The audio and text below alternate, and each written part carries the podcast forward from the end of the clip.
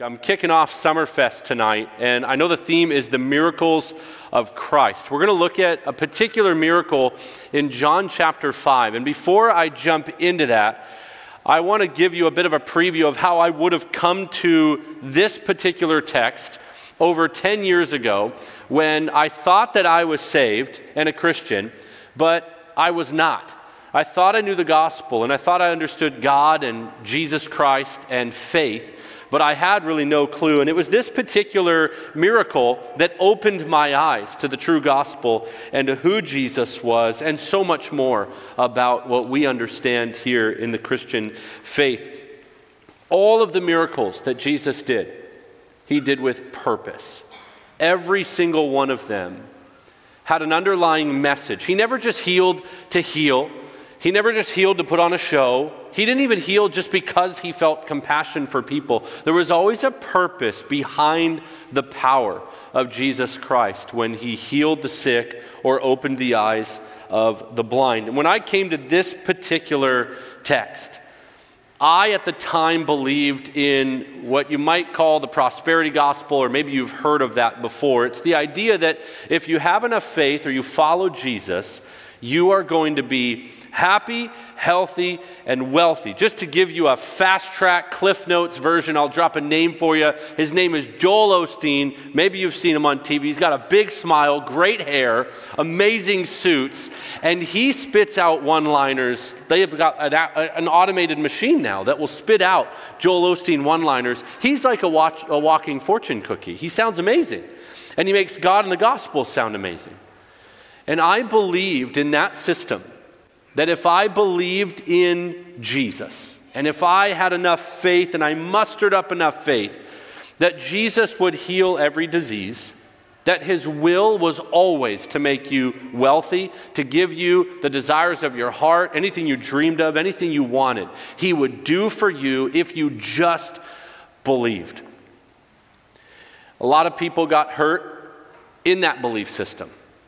The natural question, maybe that you might ask, I certainly didn't and then eventually did, is so if people get sick, or if they tragically lose a child, or if one of their children gets sick, or if they're not happy and their marriage isn't great, if they're not wealthy, what's wrong with their faith?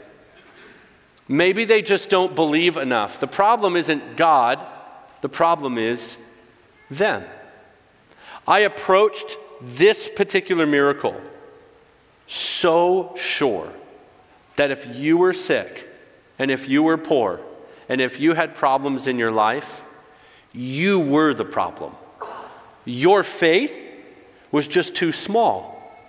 And if you had more faith, well, maybe you'd have what you wanted. In John chapter 5, I want you to pick up the story with me. In verse 1, the writer says, After these things, there was a feast of the Jews, and Jesus went up to Jerusalem. John is explaining the journey of Christ through his ministry. It's still pretty early on. John the Baptist has been the guy who said, Hey, I'm not the Christ, but I want to point the way to the Christ. This one is coming. He has power, he is so much better than me. While Jesus comes on the scene, he begins to do miracles, and there's a lot of attention around his ministry. There's a buzz.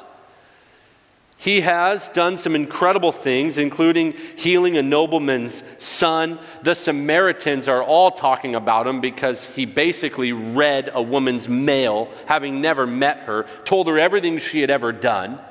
He clearly has this power to see into people's lives, and he has the ability to breathe life into things that are dead. And he comes to, in verse 2, a particular pool. John says, Now there is in Jerusalem by the sheep gate a pool which is called in Hebrew Bethesda, and it has five porticos. There's a, a Jewish celebration happening at the time. A lot of people are in Jerusalem, there's a lot of foot traffic. And at this particular pool, in verse 3, it says, In these lay a multitude of those who were sick, blind, lame, and withered. All people that I used to think should easily get their healing if they just believe in Jesus and have enough faith. In some of your Bibles, you'll see a notation inserted not in the earliest manuscripts, but later on by scribes who inserted this idea. It was a tradition, a bit of a superstition. And it says, waiting for the moving of the waters, for an angel of the Lord went down at certain seasons into the pool and stirred up the water. Whoever then was first, after the stirring up of the water, would step in and they would be made well from whatever disease that they were afflicted with. So there was this idea that this angel would come down and stir the water, and the cripple and the lame and the blind, they would try to get to the water first. And if they just touched it and got there, they would be the one who would be healed. And so you got to picture it like the scene you might find in a hospital waiting room. Sick people all over, waiting to see the doctor, waiting for an answer. That was the scene. In verse 5, John highlights a certain man who was there, and he's a bit of a central character here. A certain man was there who had been 38 years in his sickness. When Jesus saw him lying there and knew that he had already been a long time in that condition, Jesus said to him, Do you wish to get well? What a question. Jesus, the one who can heal the sick and already has, he can clearly turn water into wine. He can prophetically see into the lives of people, comes and asks this man, Do you wish to get well? Why this man? We're not told. Perhaps he had extra faith. Maybe he was extra special. A particular example that Jesus would use to show people if you just acted more like this guy, then you'd be fine. Your life would be fixed. You'd be healed. You'd have what you want. No. Look at verse 7. The sick man answered him, Sir, I have no man to put me into the pool when the water is stirred up. But while I am coming, another steps down before me. He doesn't even give it more than a second, and he's just complaining. Jesus is right in front of him. You'd think the man's first response would be an emphatic, Yes, of course I want to get well. Let's do this. Touch my head, speak the word, whatever you've been doing, do it for me. His response reveals both hopelessness and ignorance. See, he had been in his condition for so long that he basically thought, well, that's the way it is. And there's only one way out of this, and I've got to do it. I've got to crawl my way to the water, and if I don't make it, I don't get the healing. But if I would just get there and do enough, and work hard enough, and beat others to it, and exert my best effort, well, then maybe, just maybe, I would finally be able to walk. It's been 38 years. He's hopeless, but also ignorant because he has no idea who is standing in front of him. The man who asked him the question is the man who can solve his issue. I wonder how many people today feel the same way. Maybe you're that way in that position where in your life you feel hopeless. You are in a position where it seems hopeless. You can't get out of it, you can't do enough to change or turn it around. You try and you try and you try, and eventually you just lose hope. You lose faith. You lose the excitement and the hunger for life and the energy and the motivation with comes, that comes with believing that there might be hope. Hopelessness is just the worst. When people lose hope, they lose everything. They lose perspective. They can't see it anymore. And often, maybe you struggle with this. I'm sure all people do, where you begin to complain and you begin to murmur about all the things that are wrong in your life. And somebody comes over to try to encourage you, and you just brush them off. Why? Because you can't see it. Why? Because it's been so long. A lot of people feel that way about their marriage. Well, they'll just never change. So I won't bother trying. Some people feel that way about their financial situation. It's always been this way. Some people feel that way about their goals in life. The mountain's just too high. I can't get there from where I am. But other people, they don't maybe struggle with hopelessness, but they struggle with ignorance. They actually think, and maybe this is you, that if you do enough, you'll get there. And whatever there is, we don't often know. I have this older, wiser friend who told me once, and maybe this will be helpful advice for you. He said, Hey, there'll be a lot of situations in life where you think, if I just get there, if I just make it there, then, and you fill in the blank, he said, Let me just tell you, take it from an old guy, there's no there, there. Oh, if I just had her. Oh, if I just had him. If I just had that job. If I just had more money. If my family would just be this way. If she or he would just act this way. If my boss would just recognize me. If people would just this. If I could finally that. If I got there, then I would. Friend, there is no there, there. What that is, is ignorance. You don't know yet.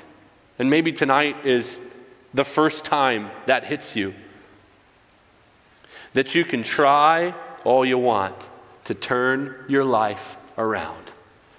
And you can muster up all of your courage and all of your effort and your greatest so called strength to try to get there until you realize who is standing in front of you. You don't even know what he can do. This man hears the words in verse 8 from Jesus Arise, take your pallet, and walk. And immediately the man became well. Immediately. He takes up his pallet and he begins to walk around with it like it's a trophy. Just imagine somebody just parading around with their wheelchair, throwing their crutches over their shoulders and walking around. Immediately, no fanfare. He didn't have to do what I used to think if people gave enough money to the church. If they did all that they were told, followed all the rules, then God would do something for them. You'll hear that a lot from TV preachers. They'll say, they'll say, you know, God can't do anything with what you won't give him, as if God were a puppet and man were puppeteers and we do whatever we want and then God just sort of dances to whatever rhythm we invoke him to. That is the way so many preachers present God. And so, so many people think, well, I just got to do this and then I'll get God to do that. If I do this, then He will. Jesus enters the scene. He doesn't even engage the man's complaint, he just says, Arise. His power on display, his sovereignty on display. It's instant healing. You know, I remember when I read that for the first time, it, it really stuck out to me. I had not really spent time studying it. That word immediately just hit me because I grew up in the prosperity gospel and my uncle was some faith healer. And I used to watch people. He would bring them up and lay hands on them and, and claim that they were healed. And the people were always limping still.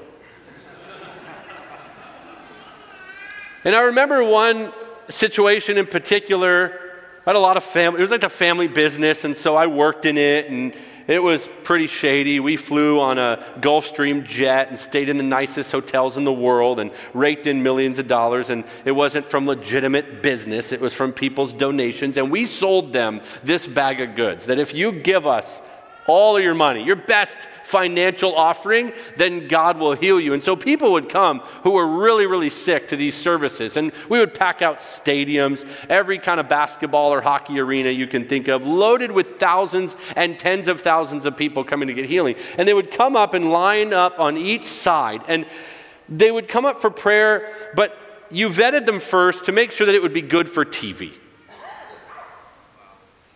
And time and time again, they would be limping still. And perhaps the faith healer would say, We just need to pray more. Everyone, just lift up your hands and pray more.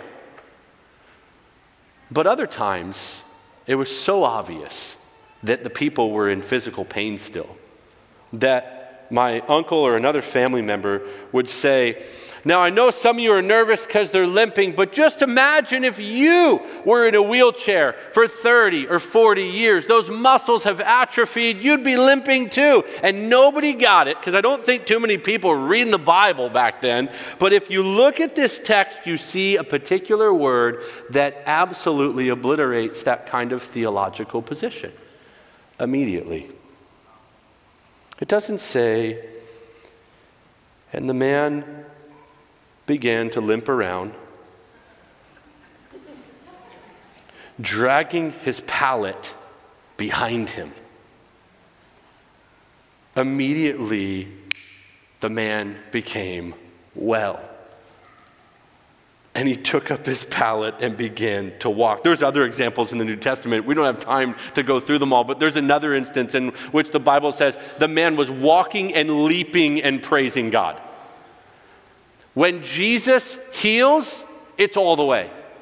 When he showcased his power, it was so obvious. This is the real Jesus. This is the Jesus who can set you free from whatever is keeping you in bondage. He's the real Jesus. And then John records this interesting fact. He says in verse 9, Now it was Sabbath on that day. This is a huge clue into the point of this story. The Sabbath was one of those Jewish days that the religious leaders protected very strictly. Now, the Sabbath is good. It's good for rest. It's good for worship. It's good for acknowledging God. God worked six days in creation. He rests on the seventh. The Sabbath is good. But these religious leaders had added so many things to the Sabbath. They had created their own religious system. And if you study this, you'll find there were some ridiculous man made additions to the law. I get a kick out of these although I'm sure the people back then weren't enjoying it. They had added so many do's and don'ts that God had never intended that they had turned their religious system into nothing more than legalism. If you follow these rules, if you do all these things, then you're righteous and good. If you don't, then you're not. The idea of no building on the Sabbath, like no working, they took further. In one particular Jewish writing called the Mishnah, you have the Talmud and the Mishnah, but you don't need to worry about those names. It's just ridiculous what they put in there. You are not allowed to spit in mud on the Sabbath. Because if you spat, some of you are already getting this, if you spat in mud, you would make clay. And if you made clay, you were making bricks. And if you made bricks, you were building. So no spitting in the mud. There was another one no carrying on the Sabbath. You couldn't do anything. Your ox could fall in a ditch, break its leg, and be dying in your field, and you couldn't do anything about it. So many things were extra. One time, Jesus' disciples got in trouble because they were walking through a field. They were hungry. They grabbed some heads of grain and it was spraying the seed everywhere. The Pharisees got mad. They said they were farming. This is the weight of the religious system. So understand that when John says now it was Sabbath on that day, he's making a mockery of religious people who make Jesus, God, and religion and faith into what God has never intended it to be. And that's something some of you need to realize. That your beliefs and your worldview aren't necessarily always shaped by God. But there are man made systems, there's man made weights. Many people, I have a dear, dear person in my life who I love very much, and they still don't want to come to church, and they don't want much to do with faith. And the reason for that is people hurt them, and religious systems hurt them. And they say, You know, I put a lot of faith in those people, and they let me down. And my line to them is always the same that even though people have let you down, your faith shouldn't be in people. Even though people will let you down, God never will. So many people add to what God has never said, or add to God's word things He's never said. And so John makes sure everybody knows. It was Sabbath on that day. Jesus healed, calls the man to carry his pallet and walk. And in verse 10, here come the Jews. They're mad. Therefore, the Jews were saying to him who was cured, It's Sabbath. It's not permissible for you to carry your pallet. But he answered them when they had said, basically, who, who said you could do this? You're in trouble. He says, He who made me well was the one who said to me, Take up your pallet and walk. In other words, I didn't do anything wrong. I'm just the healed guy. In verse 12, they asked him, Who is the man who said to you, Take up your pallet and walk? These guys are so blind, they're not even aware, or they don't even care, that this man who was crippled for 38 years is a walking miracle. But he who was healed in verse 13 did not know who it was, for Jesus had slipped away while there was a crowd in that place. The religious leaders did such a good job controlling people with their whole idea of God, with their false additions to faith. But on this occasion and on so many more, Jesus did what he always continued to do, which was show them his power cannot ever be stopped. He heals him. The man doesn't even know who Jesus was. I remember sitting in my study, I was already a pastor. I thought I was saved. I thought I was very religious, very impressive to God. And I was studying to preach this. And I remember things just sticking out to me that I had never seen before. Any of you ever experienced that? You're reading the Bible, you go, Oh, I've always been there? I looked at the text. Having grown up in a belief system that shaped my entire worldview, I believed that I was in complete control. I believed that faith was just a mechanism for getting God to do whatever I wanted. And again, the only reason people were sick or poor is because they were the problem. They just didn't have enough faith. If people would just have enough faith and just give money to the church and just do all the right things, then they wouldn't be in their situation. My entire view was twisted, and I was so blind to the real Jesus. And I was about to preach out of the Gospel of John. And I began studying this, thinking it would be just another passage about healing. First thing that stuck out to me was that Jesus only healed one man out of a multitude. That really messed with my beliefs. I thought he only picked one. Why didn't he pick them all? And, and then what was it about this one that made him the right choice, the best choice? Nothing. Jesus singles out this one man for no reason except because he did. Which immediately messes with so many people's version of God. If you were to say, that God picked him because he was tall, good looking, athletic, rich, all of those things. Most people go, I get it. But for no reason, well, then there's only one explanation. It is that Jesus is a sovereign Lord, He is a ruler. But now we have a big dilemma. Because when someone is a sovereign, we have to decide will I bow and submit to that sovereign, or do I prefer a different version that is a little more controllable for my human mind? He's a sovereign healer.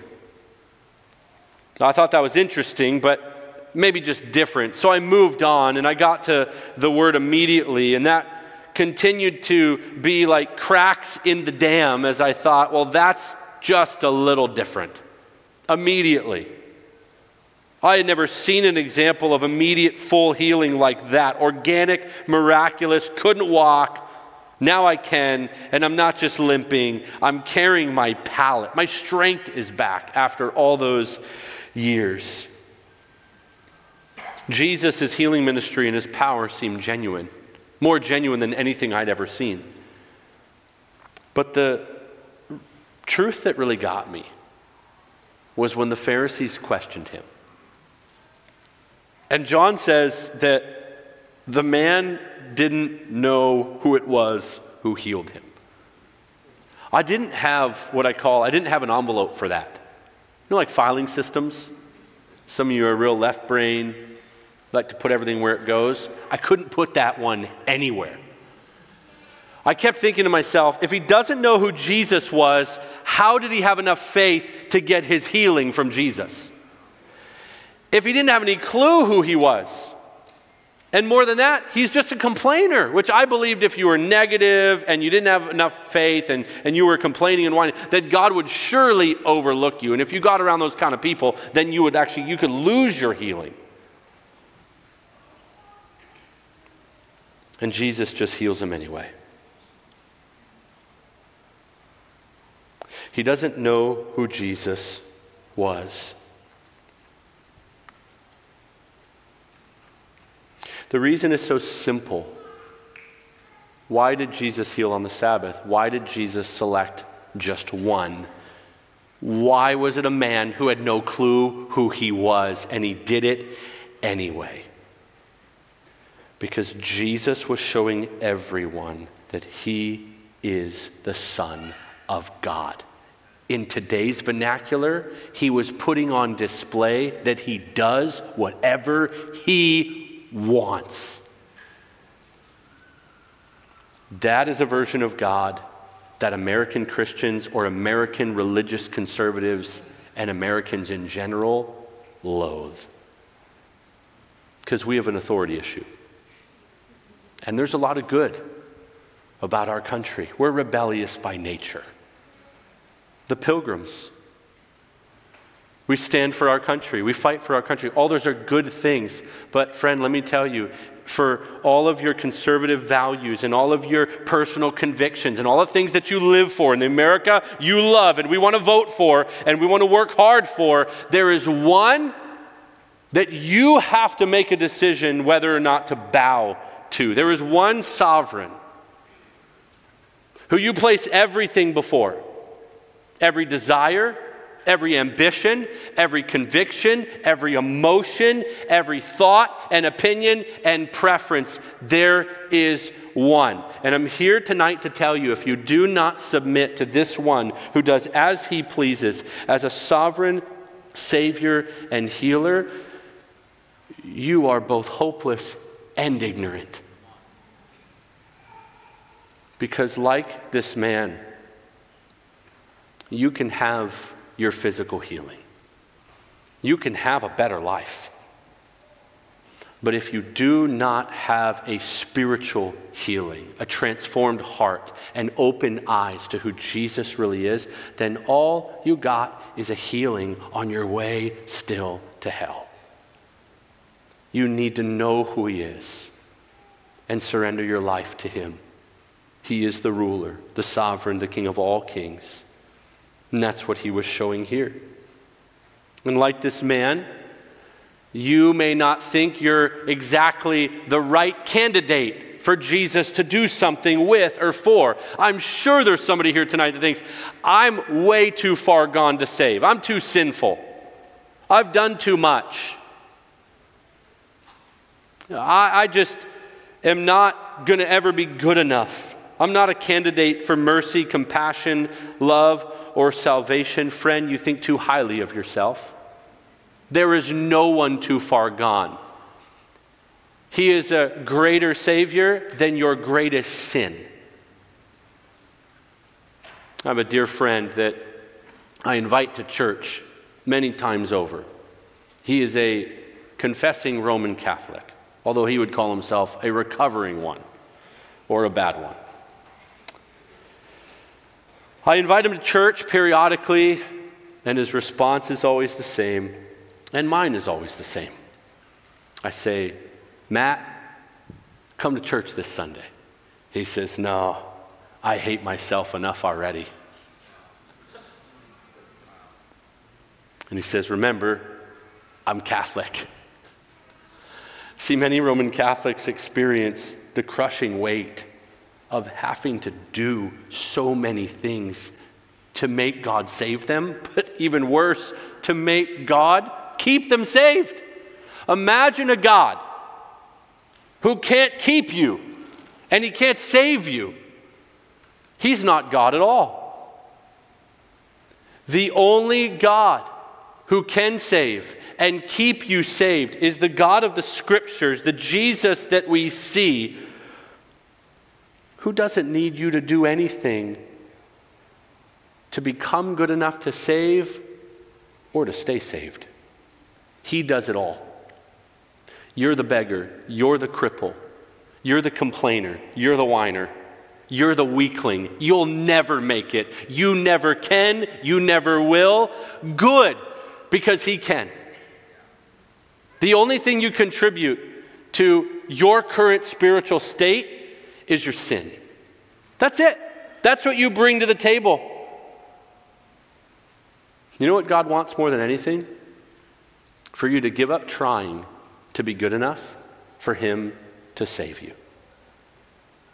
This miracle is in John's gospel because John has one purpose. He writes all of this and he says it time and time again so that you would believe.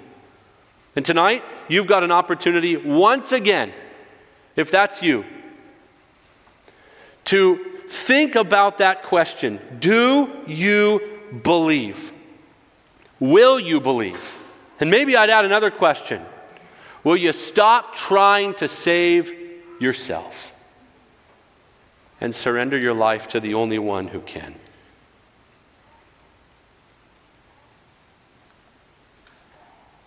Through this miracle, every bankrupt belief system is exposed.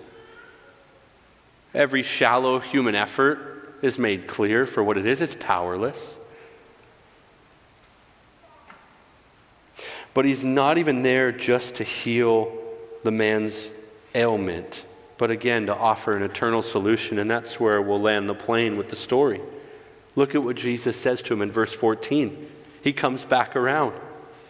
Afterwards, Jesus found him in the temple and said to him, Behold, you become well. Do not sin anymore, so that nothing worse may befall you.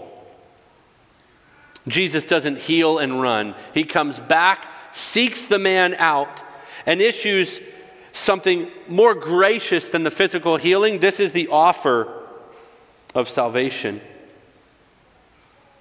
He implies that your 38 years as a cripple is nothing compared to eternity in hell if you continue in your sinful, unrepentant life.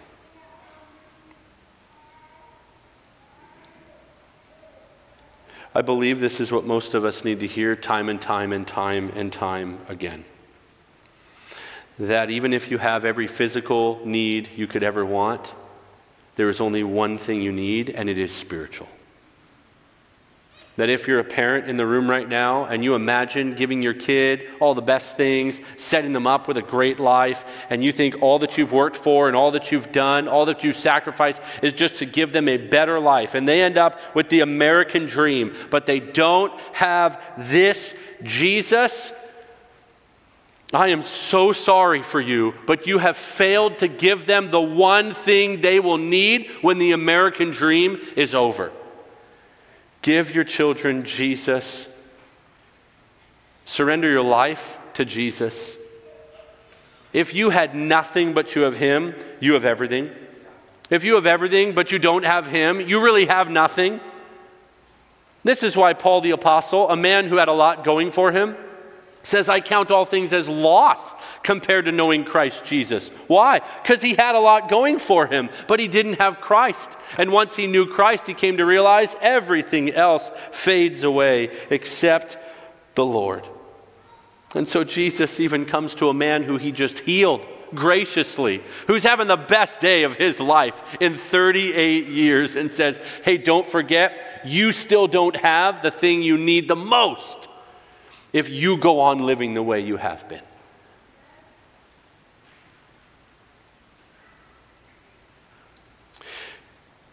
Do you have that one thing you need? Do you have faith? Not a faith that musters up enough of you to make God do anything, but a, a beggar's faith, oh, even a weak faith just to believe in Christ. You know, that's what faith means in the Bible. There's a, a, fancy Greek word for it, but I like the word picture. It just means to throw yourself upon someone or something.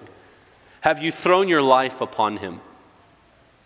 All your best, all your worst, all your fears, all your confidences? Have you thrown your whole life, all that you are, on Him? The Bible says that is the only way to be saved.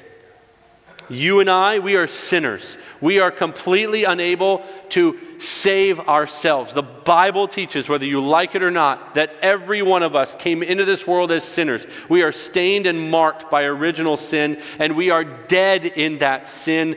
Every one of us have fallen short of the glory of God. You can do nothing to solve the issue of your heart. There is only one who can.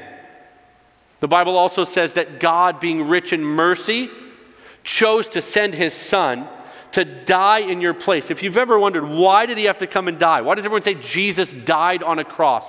Because God's standard is perfect, he is holy, and he is just. He made the law. And the law is this that sin must be punished. And the wages of sin, the Bible says, is death.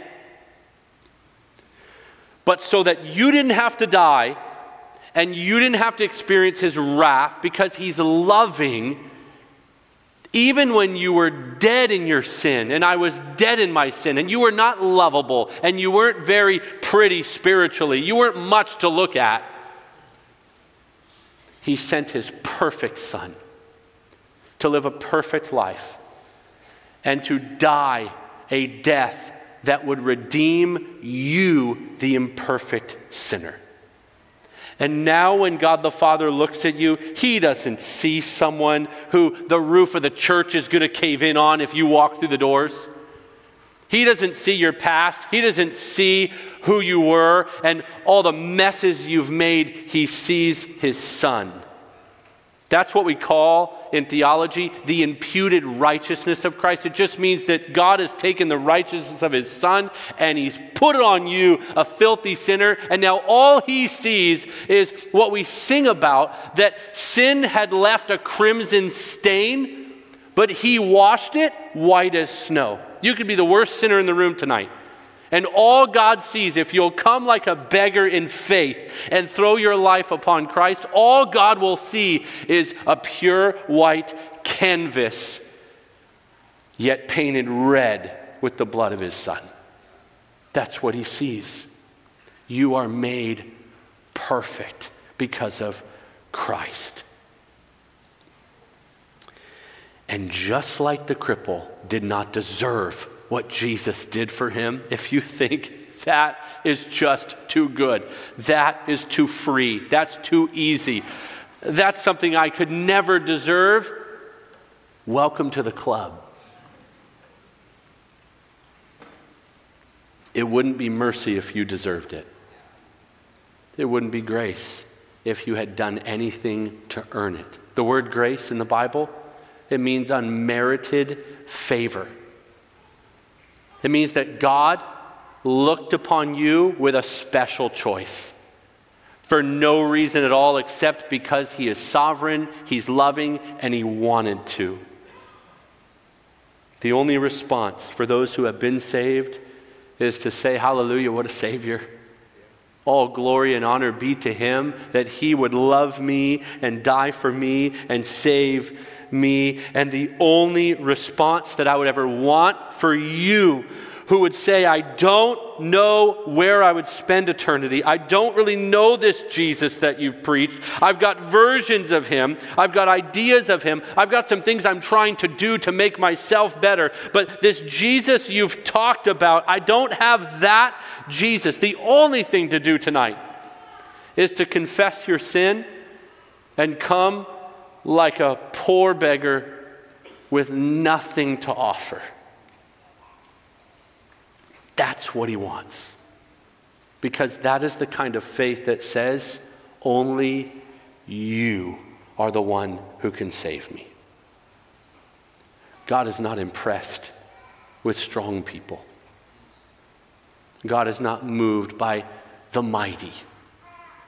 The Bible says, without faith, it's impossible to please God. That is the only way that your life will ever change, your heart will ever change, anything will ever change. But the most important thing, that your eternity would change. Many people think they only live once. You will live twice here on earth and once in eternity. And I can assure you, no matter how great a life you live here, if you don't have Christ,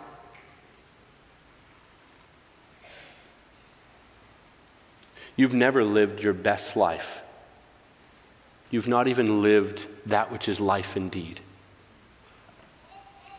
And if you are a Christian and you have a great life, it still pales in comparison to what awaits you in eternity.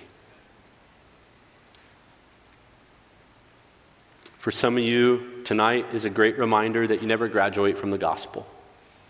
And over the course of these four weeks, every single night is a reminder that you never get over the gospel. You need the gospel every day. I need the gospel every day because you sin and I sin every day. But for some of you, these nights are an opportunity to realize that until you surrender your life to Jesus Christ for salvation, you'll never have peace, you'll never have joy, You'll never have true healing, but that gift is available to all who would believe.